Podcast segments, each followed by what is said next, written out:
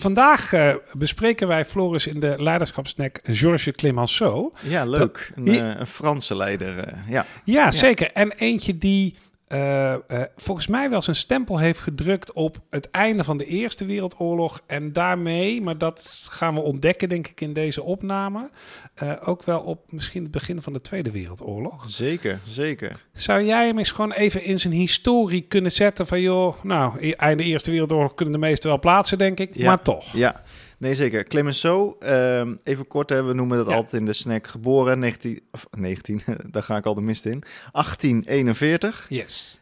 Dus die man was eigenlijk al best wel oud. Hè? Je noemde de Eerste Wereldoorlog al. Uh, 1841, nou ja, het revolutiejaar. 1848 was dus nog niet eens geweest in die Nee. tijd. Hè? Nee. Napoleon was eigenlijk net, uh, net gestorven, hè? Ja. chronologisch Nee, gezien. een jaar of Dus toen ja. werd hij geboren en Ja. eh, eigenlijk is het een best wel eh, breed geïnteresseerde man, Clemenceau. Voor mij was hij ook arts.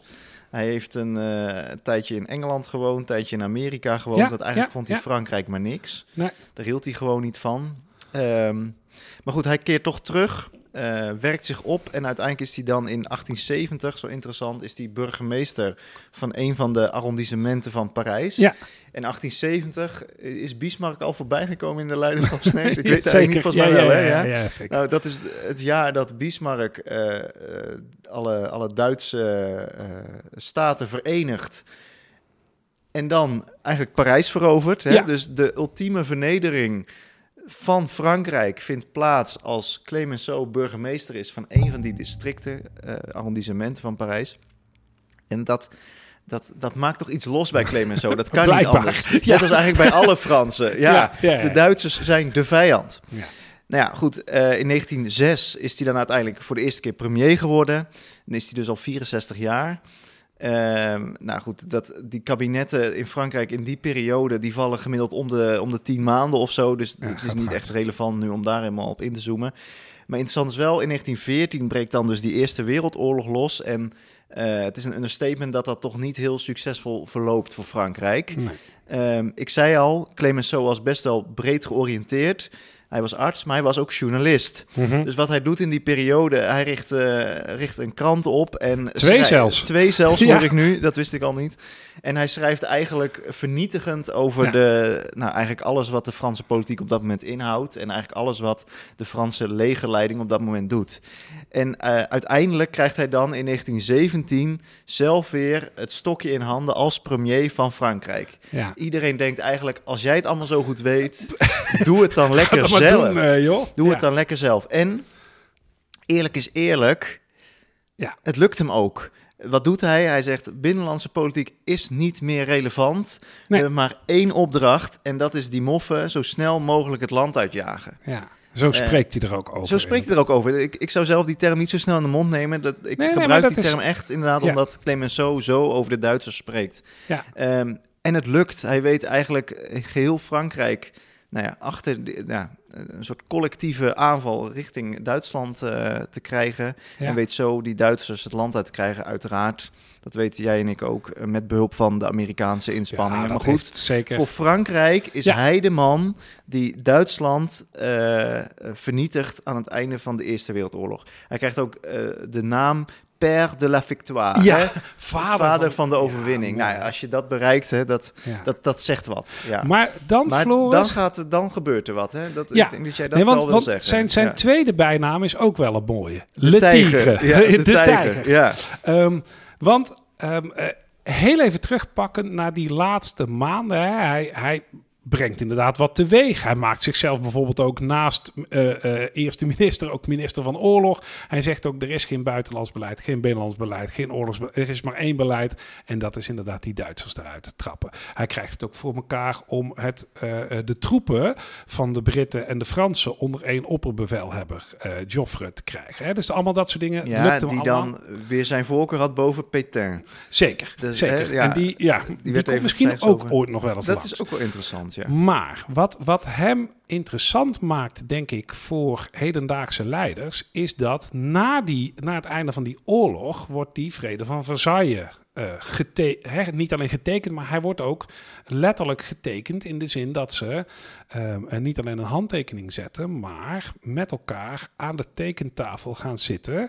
De Amerikaanse, de Italiaanse, de Engelse of Britse uh, en Franse leiders gaan met elkaar zitten ja, bedisselen en bedenken hoe dat moet.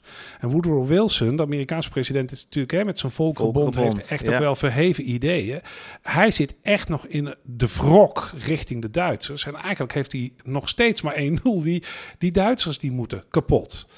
Um, dus die vrede van Versailles wordt er ook één waarbij Duitsland enorme herstelbetalingen moet, uh, moet betalen. Stukken land uh, nou, uh, moet opgeven, dan wel onder protectoraat geplaatst ziet, et cetera. En um, in mijn optiek um, is, is dat wat hij daar doet um, een opmaat voor wat later maakt dat Hitler zoveel voedingsbodem heeft om in Duitsland aan de macht te komen. Hè? Dat dictaat van Versailles, zoals nou ja, dat is Natuurlijk, dat is natuurlijk niet alleen jouw eigen nee, opvatting. Ik, oh, over het algemeen zijn die historici het daar tegenwoordig ook wel over eens. Voor zover ze het een keer ergens over eens zijn, dit is wel zo'n punt. Nee, zeker. zeker. Ja. Ja, en dat is interessant. Hè? Je noemde Wilson al. Het, is, het is natuurlijk niet alleen een wrok richting de Duitsers, maar uh, Clemenceau geloofde ook echt dat dat nodig was om die vrede op het continent Europa te bewaren. Dus er is ook echt een verschil in visie met Wilson. Zeker. Wilson dacht echt van nou, als we maar zo'n volkerenbond hebben die daar allemaal op toeziet, ja. dan blijft de vrede gestand. Terwijl uh, Clemenceau meer uitging van ja, als we die Duitsers willen inkapselen, dan moet je het toch wat harder... serieus moet doen. Je het, moet je het serieus doen, ja. En, en het leuke om hem toch te trekken naar, naar de hedendaagse tijd. En dat, dat ik, ik denk, en ik weet het, hè, historici zullen het met me eens zijn en sommigen oneens. Dus, maar eh, vandaar dat ik hem toch even bij mezelf ook houden. Ik denk dat wat hij deed in, vanaf 1917, dat dat nodig was om die overwinning te kunnen brengen. In ieder geval in het tempo waarin het is gebeurd. Hè. De komst van de Amerikanen, die wordt historisch vaak aangehaald, maar de aantallen vielen ook eh, eigenlijk nog wel relatief mee voordat die overwinning kwam. Ik denk dat wat hij deed vanaf 1917 echt wel geholpen heeft. En die uh, die, die focus en die inspanning en die drive die hij had om, om inderdaad Frankrijk te redden en de Duitsers dus dat land uit te schoppen, dat is denk ik nodig geweest. Maar die stijl, meenemen naar de onderhandelingstafel in Versailles, dat was uh, contraproductief. Ja. En als hedendaagse leider denk ik dat je een van de twee opties uh, nodig hebt. Hè? Of je moet echt geloofwaardig verschillende stijlen kunnen toepassen in jouw manier van leiding geven. Hè? Dat wat passend is voor de ene situatie, is niet altijd passend voor de andere situatie. Um, en ik zeg bewust geloofwaardig, omdat. Um, eh, soms zit je zo in een bepaald stramien dat, dat het jou niet meer gegeven is om uh, vanuit uit een ander vaartje te tappen hè, in een bepaalde organisatie of verandering of wat dan ook. Ja, dan is het niet meer geloofwaardig. Uh, um, nee. Of, en dat is de andere variant, op het moment dat je ziet dat dat zo is, dat jij zo vereenzelvigd bent, bijvoorbeeld met een bepaalde aanpak of een bepaalde manier van werken, en, en dat moet veranderen, dat je gewoon ook de conclusie kunt trekken, ja, maar daar pas ik niet meer bij. Uh, en dat was natuurlijk iets wat hij, denk ik, als je terugkijkt in de geschiedenis, had hij of uh, uit een ander vaatje moeten gaan tappen in die onderhandelingen. Of een andere stijl moeten hanteren. Andere stijl ja. moeten hanteren. Ja. Of hij had daaruit moeten stappen. Ja, ja interessant hoor, want het ging natuurlijk al mis door de, de vredesonderhandelingen in Versailles te laten plaatsvinden. ja, wie is dan de gastheer? Ja. Clemenceau zelf. Ja. Wie is dus de voorzitter van dat gezelschap? Clemenceau zelf. Ja. ja, dus hij had daar ook de grootste broek aan. Ja. Ja, interessant. Ik zie ook wel parallellen. En dat ga je natuurlijk vaak zien nu we meer van dit soort leiders ja. hebben besproken. Ook wel parallellen met Alva. Ja.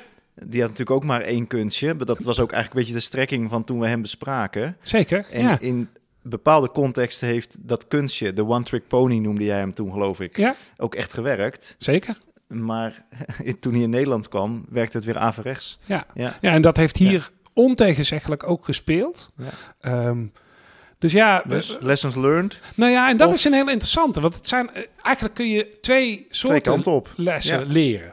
En beide zijn goed. Ja. He, dus of leer variëren in stijl en aanpak. En, en leer dat ook geloofwaardig doen. Want dat hoort daar wel bij. Of weet ook wanneer je eruit moet stappen. Mooi. Zeker. Dankjewel weer. Yes.